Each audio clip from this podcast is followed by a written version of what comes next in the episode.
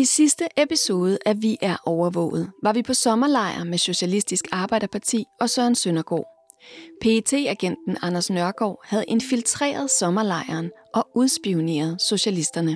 Hvis du ikke har hørt første afsnit af denne podcastserie, så skynd dig at gå tilbage og hør serien fra begyndelsen. Altså, hvad skulle det bruges til, at ganske almindelige danskere var demokrater? Altså, hvorfor var efterretningstjenesten interesseret i det? Altså, sådan noget, det synes jeg simpelthen. At de overvågede mig? Ja, ja, fint. Men det andet, det er forargeligt. 14 år efter, at Anders Nørgaard afslørede, at han havde spioneret på de mennesker, han havde gået op og ned af i SAP, afslørede en anden agent sit virke for den danske efterretningstjeneste i en mere international skala. Manden er Morten Storm. Jeg ved godt, hvem Morten Storm er på det tidspunkt, fordi der er han kendt som en hardcore islamist, dansk islamist, der har været involveret i mange ting, i blandt andet Yemen. Morten Storm er blevet hvervet af PET i 2006 og har levet et dobbeltliv undercover blandt militante islamister, herunder Al-Qaida. Og han har videregivet oplysninger til PET og CIA. Han hævder at have bidraget med de lokaliseringsoplysninger, der førte til, at Al-Qaida-leder Anwar al-Awlaki blev dræbt i et amerikansk droneangreb i 2011. I den uge, der går fra Awlaki er blevet dræbt, til han besluttede sig for at prøve at snakke med os og kontakte os, der har han faktisk haft møder med CIA og med PET op på Hotel Marienøst i Helsingør. Og så bliver han drønende bange for, at de prøver på at snyde ham. Han er bange for, at de prøver at dræbe ham. Og så er hans rationale, det er, at hvis han står frem og bliver en kendt person, så er der ikke nogen, der tør gå efter ham. Så det er sådan, også en sikkerhedsforanstaltning for Morten, det her. Journalist Carsten Ellegaard og hans kollega Ola Borg oplever pludselig at komme i efterretningstjenesternes søgelys, da de i 2011 arbejdede på at fortælle historien om Morten Storm. Der er faktisk en sådan sort firehjulstrækker, der har fulgt efter os fra vores første hotel til det nye hotel, og den holder sig bare ude på parkeringspladsen og med lysene direkte hen mod mig. Dette er anden episode af Vi er overvåget. En podcastserie om at blive overvåget af staten. Bagtæppet er den komplekse og på mange måder forvirrende affære, som Forsvarets Efterretningstjeneste, FE, i øjeblikket er havnet i, og som i medierne er blevet udråbt som den mest alvorlige overvågningsskandale i nyere tid. Men hvad handler sagen om egentlig? Hvorfor er den hemmelige statslige overvågning overhovedet et problem? Og på hvilken måde vedrører det helt almindelige mennesker som mig og dig, der lytter til dette podcast? I Vi er overvåget vil vi forsøge at redde trådene ud ved at tale med dem, som selv har oplevet statslig overvågning på egen krop. Og ved at dykke ned i overvågningens historie og substans med hjælp fra Enigmas egen overvågningsekspert Andreas Marklund. I denne episode er vi stadig helt tæt på. For hvordan føles det at blive overvåget? Hvad sker der, når politiet eller efterretningstjenesten holder øje med helt almindelige journalister, der bare passer deres arbejde? Vi skal se nærmere på personovervågning. Mit navn er Marie Høst. Velkommen til. Carsten, tilbage i 2011, der bliver du og Ola Borg kontaktet af tidligere PET-agent Morten Storm. Hvad er det, han gerne vil fortælle? Jeg kan tydeligt huske, at han kontaktede os en fredag eftermiddag. Ola sidder i Aarhus, og jeg sad i København. Cirka en uge forinden, der er ham, der hedder Anwar al-Awlaki. Han er blevet dræbt af droneangreb i Yemen. Awlaki, han var på det her tidspunkt, han var en af de mest eftersøgte mænd i verden. Han var meget fremtrædende i Al-Qaida i Yemen, som var den mest hårde gren af Al-Qaida på det tidspunkt. Morten Storm, han ringer så først til vores redaktion i Aarhus og bliver stillet videre om til mig. Jeg ved godt, hvem Morten Storm er på det tidspunkt, fordi der er han kendt som en hardcore islamist, dansk islamist, der har været involveret i mange ting, i blandt andet Yemen og i Danmark også. Så det er selvfølgelig meget interessant, han ringer, men han ringer så og siger, at han er involveret i det her drab på al-Awlaki, og har en masse oplysninger om det. Vi aftaler så, at vi skal mødes på Storkereden, sådan en resteplads, der ligger oppe i Lyngby, og det skal vi mødes så hurtigt som muligt. Så en halv time efter, der står vi der begge to, og der er det sådan meget, hvad skal man sige, op og køre Morten Storm, jeg møder. Han smider sin mobiltelefon ind i sin bil, og jeg skal smide min ind i min bil, så vi ikke har noget udstyr på os. der er sådan nogle træer og sådan noget, hvor vi går hen, og så begynder han så at snakke fra en ende af, at han har været, han egentlig ikke er islamist mere, han har været arbejdet for CIA, han har arbejdet for PET, og han har hjulpet efterretningstjenesterne med at lokalisere ham her, al-Awlaki, og nu prøver efterretningstjenesterne at snyde ham. Så han er mega nervøs og meget op at køre. Hvorfor vil han gerne fortælle sin historie? Ja, det er fordi, at han er blevet lovet, mener han, i forbindelse med at finde frem til al-Awlaki, som Morten har været med til at lokalisere i Yemen, og som amerikanerne rigtig gerne vil have fat i, og altså rent udsagt dræbe ham. Og der går så nogle oplysninger via PET. Der er han blevet lovet en stor dusør på $5 millioner, siger han. Det er formentlig rigtigt nok, men vi kan ikke dokumentere det. Det, han er bange for, det er, at i og med, at han på det, i den uge, der går fra al-Awlaki er blevet dræbt, til han beslutter sig for at prøve at snakke med os og kontakter os, der har han faktisk haft møder med CIA og med PET op på Hotel Marienøst i Helsingør, hvor de prøver at, ligesom at tone ned Mortens rolle i hele den her sag. Og så bliver han drønende bange for, at de prøver på at snyde ham. Han er bange for, at de prøver at dræbe ham. Og så er hans rationale, det er, at hvis han står frem og bliver en kendt person, så er der ikke nogen, der tør gå efter ham. Så det er sådan, også en sikkerhedsforanstaltning for Morten, det her. Det er ikke uden omkostninger at bringe historier frem om efterretningstjenesterne, selvom de er i offentlighedens interesse. Som vi hørte i sidste episode, viser Anders Nørgaards historie som whistleblower, hvilke meget store personlige konsekvenser det kan have som tidligere agent at træde frem i offentligheden.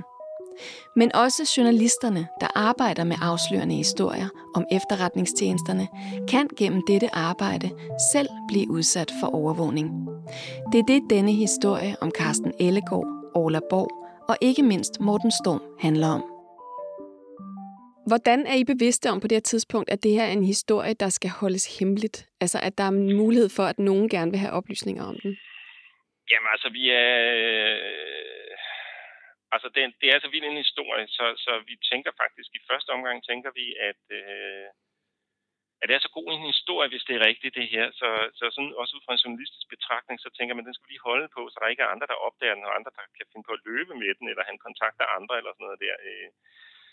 Vi ved også, der kan være sprængstof i den her historie, hvis det er rigtigt, fordi det så betyder, at politiets efterretningstjeneste har deltaget i noget, der ikke er lovligt efter dansk lov, nemlig at give oplysninger om en mand, man godt ved, at amerikanerne vil dræbe. Det faktisk. Det må det faktisk ikke. Så det vi gør, det er, at i mange, mange, mange måneder, der er det Orle, der ved det, og jeg ved det selvfølgelig.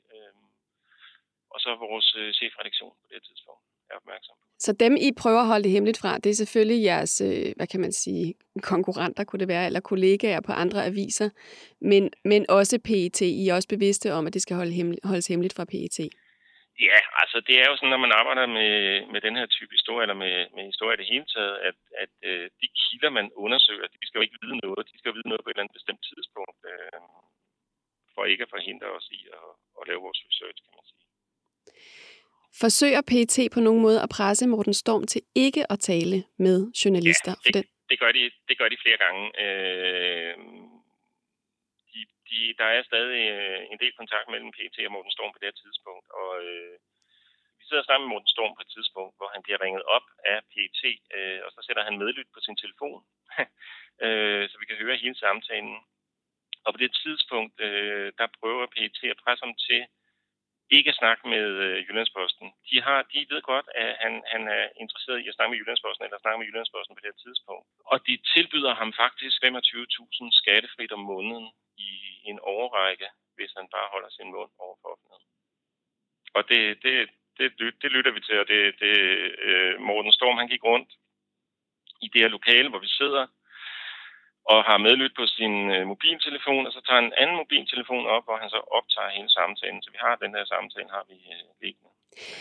Men I må have tænkt allerede her, at PET aflytter Morten, når nu de ved, at han taler med journalister, ja, og vil presse ham til at lade være. Ja, Det er klart. Det ved vi godt. Okay. Så hvordan kommunikerer I med Morten? De første interviews foregår i Storbritannien. Ja, vi lander op i Manchester, det kan jeg jo godt sige. Og så kører vi flere timer ud på landet. Der er mange steder i England, der er sådan nogle blanding af popper og hoteller og sådan noget. Så der mødes vi langt pokker i vold derude. Altså for at være så sikre, som vi overhovedet kan på at møde ham diskret. Hvem har I fortalt det til derhjemme i Danmark? Det ved vores chefredaktion. Ikke andre?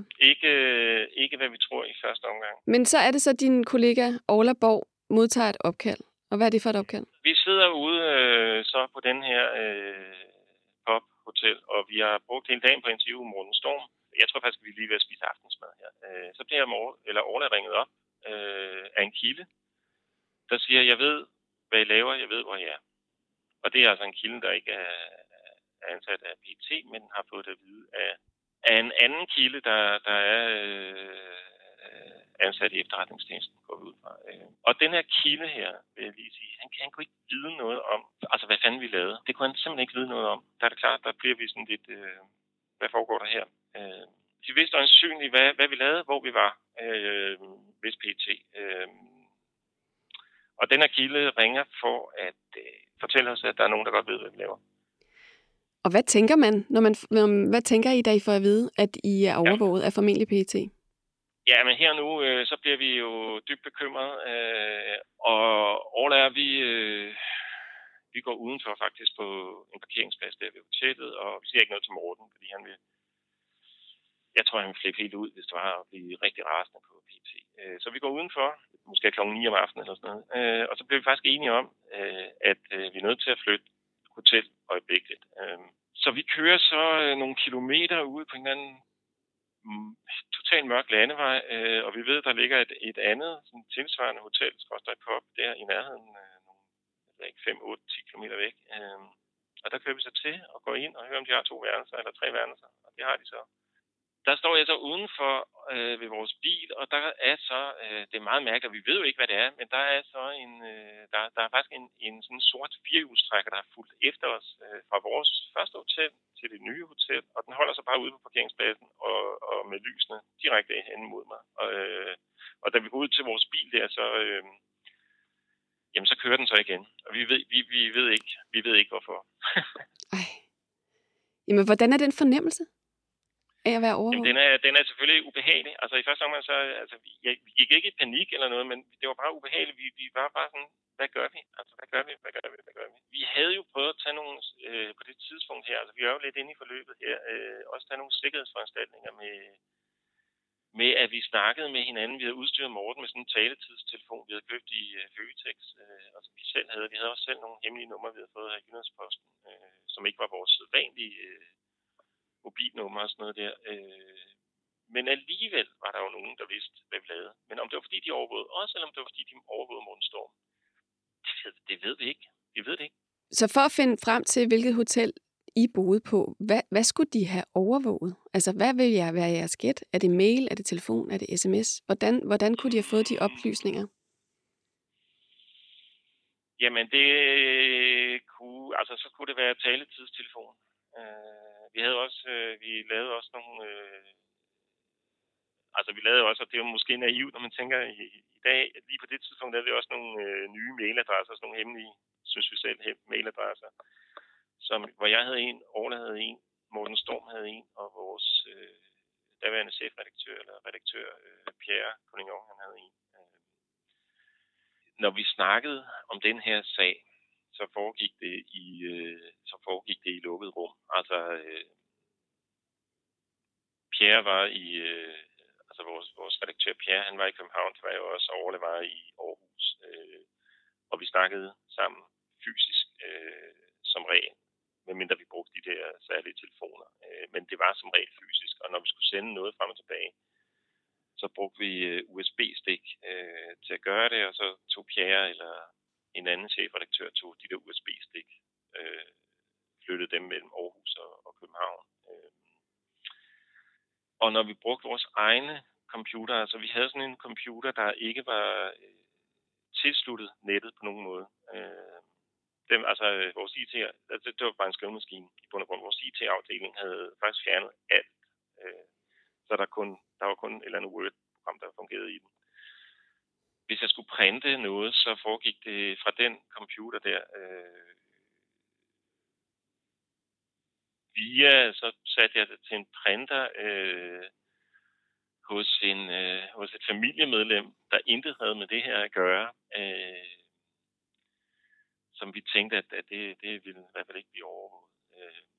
Så vi prøvede faktisk, da vi kom ind i forløbet, og vi havde haft den der opkald i Storbritannien, om de vidste, hvor vi var, at alt, hvad vi overhovedet kunne, der gik vi ikke online på noget som helst. Og vi snakkede sammen fysisk. Vi mødtes også med Morten fysisk altid. Så du siger i en artikel til journalisten, jeg har læst, at der også var andre indikationer på, at I blev overvåget. Hvad var det for nogen? Det jeg kan sige, det er, at vi fik nogle informationer, men det fik vi så. Altså, vi havde så nogle kilder, der kunne hjælpe os med det, og det kan jeg simpelthen ikke komme nærmere ind på, fordi det afslører nogle af de kilder der. Så det vil jeg ikke ind på. Andet end at sige, det var sådan, det var. Men det betyder, at du er overbevist om, at I har været overvåget? At du har været overvåget? Jeg er i hvert fald sikker på, at Morten Storm har været overvåget. Om det er så via Morten Storm, at de så har vist sig ligesom røget med i garnet, det er måske sandsynligt. Altså jeg ved ikke, jeg kan simpelthen ikke sige med sikkerhed, om vi har været direkte overvåget, eller om det er Morten Storm, der har været overvåget. Og så har de jo ligesom kunne se os i kredsen omkring Morten Storm.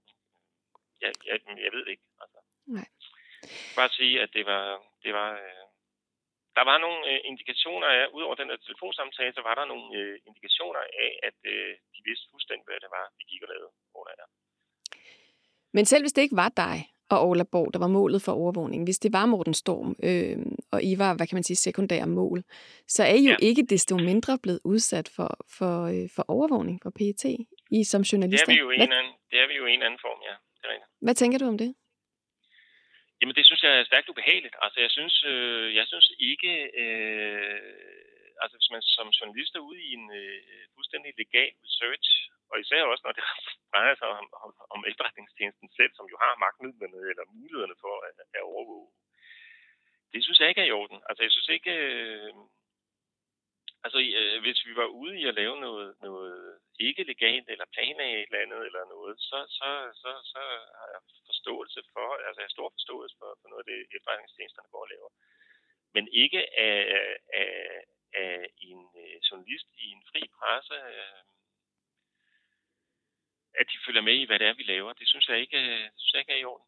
Nu ved du jo, hvad kan man sige, at PET kan overvåge, sådan med relativ effektivitet i forhold til, I tog jer nogle forholdsregler i kommunikationen med Morten Storm. Ja. Hvordan tænker du i dag, at man skal forholde sig, hvis man arbejder med en historie om efterretningstjenester, der er i samfundets interesse, kommer frem? Det er klart, at når du skal have kontakt til en kilde, så sker det jo tit via en relativt åben kanal. Men derfra så handler det jo... Altså den måde, man kan beskytte sig på, det er ikke at være online, tænker jeg. Altså det er at mødes fysisk med kilder, uanset hvor besværligt det er. Det er at det materiale du har eller får ind, det skal behandles på ja, som jeg siger, jeg havde sådan en gammel computer, der ikke var online, der egentlig bare fungerede som en skrivemaskine, men hvor man selvfølgelig altså, vi havde nogle ting på, men vi var ikke online, og det tror jeg sådan set er det vigtigste, man kan gøre. Fordi jeg tror ikke på, at nu sidder jeg i London, og korrespondent har ikke så mange af de der sager lige nu. Men det er klart, at jeg nogle gange snakker med nogle kolleger, og så foregår det via sådan et krypteret telefonprogram. Signal, tror jeg, det hedder. Men det tror jeg har ingen illusioner om, at selvfølgelig kan efterretningstjenester overvåge. Alt, hvad der foregår digitalt, mener jeg, det kan overvåges. Altså.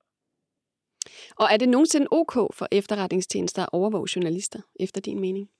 Altså, hvis journalister er ude i et legalt ærne, og kilden er ude i et legalt ærne, så synes jeg ikke, de skal overvåge. Det er klart, at hvis det er, at nej, jeg synes ikke, journalisterne skal overvåges, men det er klart, at hvis kilden er en, der er bedre planlagt, planlægge et eller andet angreb, eller hvad ved jeg, hvis vi snakker om terrorisme eller sådan noget, så bliver det jo overvåget. Altså hvis man er ude i ulovligheder eller noget, ikke? Men det er man jo i næsten alle tilfælde ikke. Altså, så er det selvfølgelig ikke i orden at overvåge i en demokratisk stat. Det er det jo. PET er jo ikke de eneste, som faktisk kan eller har overvåget jer, eller Morten Storm. Han samarbejdede jo også med CIA. Tænker du ikke også, at de kan have været interesserede i jer? Jo, det gør jeg. Jeg ved også, de er fuldt med. Altså, det er så en af de ting, nu siger jeg så lige alligevel lidt med de der ting, vi... Der fandt vi i hvert fald ud af, at de også fuldt interesserede med i, hvad vi lavede. Og nu hvor du så ved, hvad du gør i dag, jeg ved godt, du arbejder med nogle lidt andre ting, men er der nogle erfaringer, du har taget med dig i forhold til at beskytte dig selv og dine kilder i dag? Ja, altså der er det især det, jeg siger med at undgå så vidt muligt at være online med noget som helst. Lad være med at gå og snakke med om, hvad du laver til andre. Altså det skal man ikke. Altså, men det der med at undgå online, det tror jeg faktisk er det vigtigste. Og det er enormt bøvlet, fordi vi kender jo alle sammen, hvor nemt det er at ringe til hinanden, sms til hinanden, maile til hinanden osv. Det skal man bare lade være med. Altså, hvis det er så sensitivt, det man sidder med. Hvis man sidder med sensitive oplysninger, så skal man være varsom med at bruge netforbundne enheder som smartphone og computer, siger Carsten Ellegaard. Men hvor nemt, eller rettere svært, er det at gemme sig fra de allestedsnærværende øjne og ører, der konstant holder øje. Kan en taletidstelefon, eller det der også kaldes en burnerphone, være en del af løsningen? Keld Norman arbejder som det, der hedder white hat hacker for sikkerhedsfirmaet Jubex. Hvis der findes en digital adgang, så kender Keld til den. Han kender hver en gadget og hver en bagdør i teknologien, som efterretningstjenester som PET kan benytte til at overvåge personer, der er udset som mål af den ene eller den anden grund. Hvordan kommer man ind i, fordi en telefon må være ret oplagt, tænker jeg, det her chip i nakken, vi alle sammen går rundt med vores smartphone. Hvordan vil man komme ind i min telefon, ud over sådan at have en, hvad kan man sige, retskendelse til en aflytning? Ja, den retskendelse aflytning, det er det nemmeste. Så findes der også de her, det man har måske hørt om, sådan en IMSI-catcher eller en stingray, som er en falsk telefonmast eller basestation, som telefonen kobler sig op på og ringer igennem. Nogle gange så bliver de kun brugt til at få telefonen til at identificere sig, fordi telefoner sender ikke, når man ikke beder dem om noget, så sparer de strøm. Men så kan man simpelthen få dem til at sige, hey, jeg er her, jeg har det her i mig, IMSI, eller ICCID, eller hvad de nu har af forskellige numre, og melde sig ud. Og så ved man, okay, nu er Keld i nærheden. Så sådan en tror jeg, de vil sætte op, og så hvis man ringer, vil man også godt kunne aflytte samtalen, og man vil også godt kunne se, hvad for nogle sms'er, der flyder frem og tilbage. Og det kan man gøre også ved for eksempel at placere noget malware i en telefon? Ja, det er ikke så nemt, som det lyder. Hvis man nu ikke ved, hvordan man laver sådan nogle malware-viruser til telefonerne, så er det lidt op ad bakke, fordi telefonproducenterne gør virkelig meget for at beskytte dem, så det ikke kan lade sig gøre. Men der findes nogle steder ude på nettet, hvor man kan købe sig til det. Der er blandt andet et, der hedder Cerodium med Z, ligesom Zendium, men Cerodium. Og så lægger man sådan $1 million, og så har man et exploit, en hackermetode til en telefon, så man kan komme ind i den. Og så kan man gøre, hvad man vil, når man er der. Så. Hvordan kommer du ind i min telefon med det exploit? Jeg har ikke lige $1 million. men så vil man for eksempel sende en ting til din telefon. Det kunne være en mail. Det kommer lidt på, hvordan exploitet er lavet, hvad det går på. Det kan også være, at det er en sms. Der findes noget, der hedder 0 SMS, man kan sende. Så kan man lave en tracking og se, hvor du er henne. Det melder telefonen selv tilbage. Det kan også være, at jeg bare vil have dit IMEI, IMSI-nummer eller andet. Og så kan man gå på det, der hedder SS7-netværket. Det er der, hvor man transporterer telefonsamtaler og data. Og måske ikke data, men i hvert fald sms'er også. Og så vil man kunne rirute trafikken, så jeg lige kan kigge med, hver gang du får et opkald, og lytte med på opkaldet. Sådan kunne man gøre det. Og de der SS7-tilgange, dem kan man købe sig til sådan nogle steder, hvor at de ikke har så godt styr på sikkerheden i andre lande. Men jeg tænker, at efterretningstjenesterne har adgang til den. De behøver ikke gå ind og købe det der, hvor alle andre... Antage. Det må man antage, at de har, ikke? Så hvis de gerne vil ind i min telefon, for eksempel, så sender de et link eller en sms. Og hvad har de så adgang til, som jeg så klikker på? Hvis det er en applikation, som det går ud på, at de vil ind i, så kan det kun være den applikation, som de har adgang til data i. Og hvis det er din mail, så er det alt det, der flyder der. Hvis det er hele telefonen, de får adgang til, så er det lidt andet exploit. Jamen, så er der jo ikke nogen begrænsninger. Så har de jo dine kontaktlister, dine opkald og din GPS-position, din højde. Og med højde, der mener du etage? Ja. Altså over havets overflade står der, ikke? Tænk på, hvad efterretningstjenesten kan gøre med de hjerner og de datasamkøringer, de kan foretage.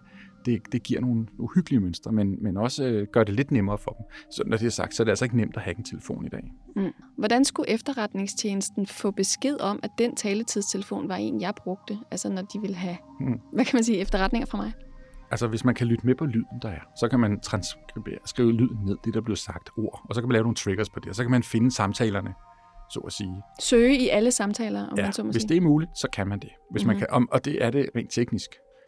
Men hvordan, hvis nu, at jeg går ned i Føtex, altså og køber en spritny telefon, spritnyt SIM-kort, og så bruger jeg det, og den har ikke ringet til nogen før. Og I Føtex er der også et kamera, der lige filmer dig, når du køber den, ikke? Og du har brugt dit kreditkort dernede, men du betaler selvfølgelig med kontanter. Det gør jeg selvfølgelig, ja.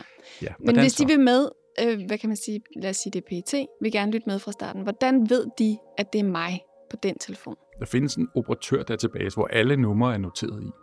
Og når du aktiverer dit SIM-kort, dit taletidskort, så dukker det op som et nyt taletidskort. Hvis man nu har indsigt i operatør-databasen, så kan man se alle taletidskort, der bliver aktiveret. Så hvis man har nogenlunde idé om, hvornår du har sat din telefon, så har man også nogenlunde idé om, hvad det er for nogle overvågninger og samtaler, man prærekorder måske, hvis man optager alt, man lige skal zoome ind på, fordi alle taletidskort er interessante, så kan det være, man optog alle dem. Så det kunne være en mulighed. Det forestiller mig. Og så triangulering. Når du bruger det, så får du lige prik på kortet, og du er allerede under overvågning, fordi du har taget et taletidskort. Så. Ja, okay. Og hvis jeg lige slukkede min smartphone inden, for eksempel? Fordi den så vil man se, at der er to prikker ved siden af hinanden. Din smartphone og den anden. Så det er selvfølgelig også en indikator. Men det er det, jeg mener med, at man samkører alle de andre oplysninger, man kan få fat i derude, som du har afsat af fingeraftryk, digitale fingeraftryk. Du har brugt dit rejsekort, du har brugt dit kreditkort. Dit ansigt er blevet genkendt i et eller andet. Du har allerede nævnt nogle eksempler på det, men for lige at ridse op, hvis nu man så er den type i vore dage ret aparte person, der overhovedet ikke benytter sig af digital kommunikation, og man gerne vil alligevel vide noget om personen, hvad stiller man så op? Altså alle dine venner og bekendte, hvis du har nogen, det kan også godt være, at du ikke har det, men de er jo en god kilde til at fortælle, hvor du er henne, fordi når I er samlet, så har man nogle mønstre, man kan se på. Det kunne man starte. Kameraovervågning er selvfølgelig den oplagte. Ja. Så når du går rundt i samfundet, alle de steder, hvor man kan finde dit ansigt. Polcam, politiets base der. Ikke? Hvis man ved, du er i et område, det er meget vigtigt at finde dig, fordi du er smittekilden til covid-19, så kunne man bede om at få indsigt i alle folks kameraer. Tak, Keld.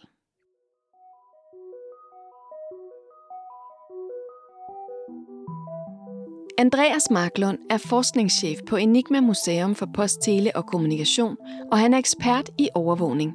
Han har faktisk netop udgivet en bog om overvågningens historie. Han kan fortælle mere om brug af personovervågning mod journalister. Hej Andreas. Hej Marie. Andreas, den her historie, som Carsten Ellegaard fortæller, den handler om overvågning af journalister, som i det her tilfælde afdækker en afslørende historie om efterretningstjenesten selv. Hvorfor er det problematisk?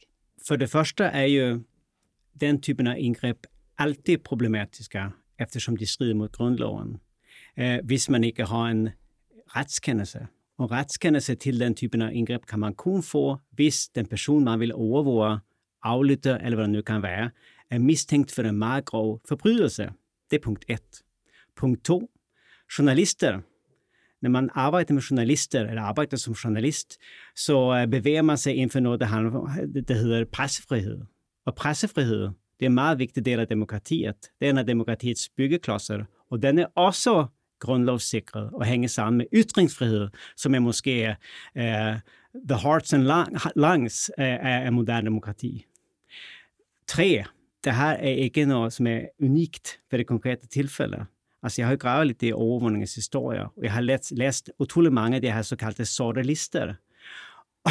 Og har 5% af de navne, som man finder på de her sortelister, det er journalister af forskellige slags, som hver sit arbejde bliver betragtet som ofte så potentielle trusler i magthavernes øjne. Hvorfor er de potentielle trusler i magthavernes øjne journalister? Det er et fantastisk spørgsmål, Marie Høst.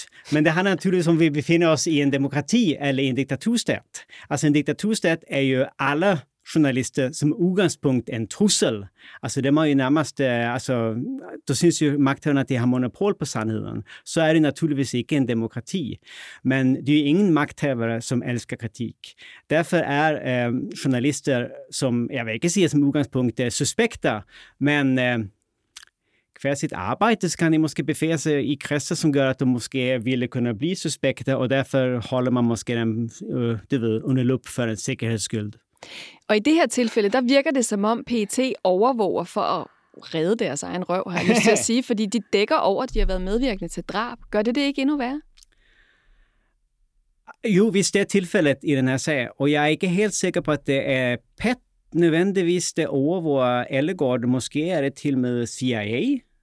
Men altså, du har ret. Det er utrolig mange eksempler i historien på efterretningstjenester, som prøver at træde sin egen bagdel ved at skjule kompromitterende bevismateriale. Altså, vi har jo et meget nærliggende eksempel af PET selv, der i 90'erne, hvor det var væsentlige dokumenter i sagen om Anders Nørgaard, SEVS, som blev makuleret. Et mere ekstremt eksempel er jo Stasi. Altså, den 9. november 1989 faldt Berlinmuren. Samme dag begynder Stasi, hvis eller virksomhed jo på mange måder er en eneste lang overvågningsskandale, at makulere sine dokumenter. Det blev stoppet heldigvis. Hvordan kan man som journalist havne i efterretningstjenesternes søgelys? Jamen det handler jo ligesom, at journalister, ligesom historikere, vi lever jo at afsløre følsomme hemmeligheder. Det ligesom indgår ligesom i vores stillingsbeskrivelse jo.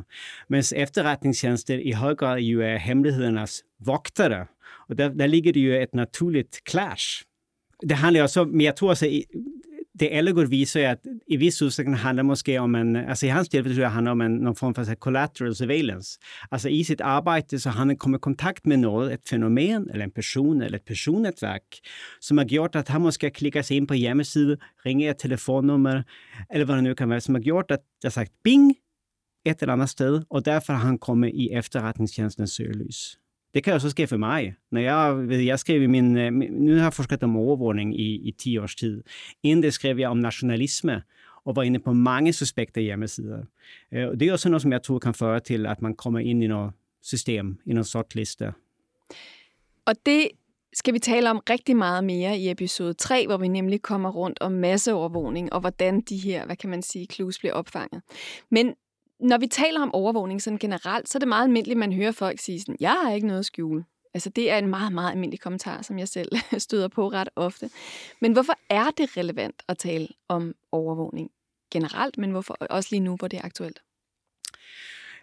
Jeg vil nok svare, er du helt sikker på, at du ikke har noget at skjule? Altså, det tænker jeg på i hvert fald, når jeg har om Søren Søndergaards eventuelle usagn om en Molotov-cocktail og den her sagsmappe, som han selv ikke har adgang til, som indeholder en masse, jeg ved ikke, guf om ham, som han ikke selv kan granske og heller ikke forsvare sig imod.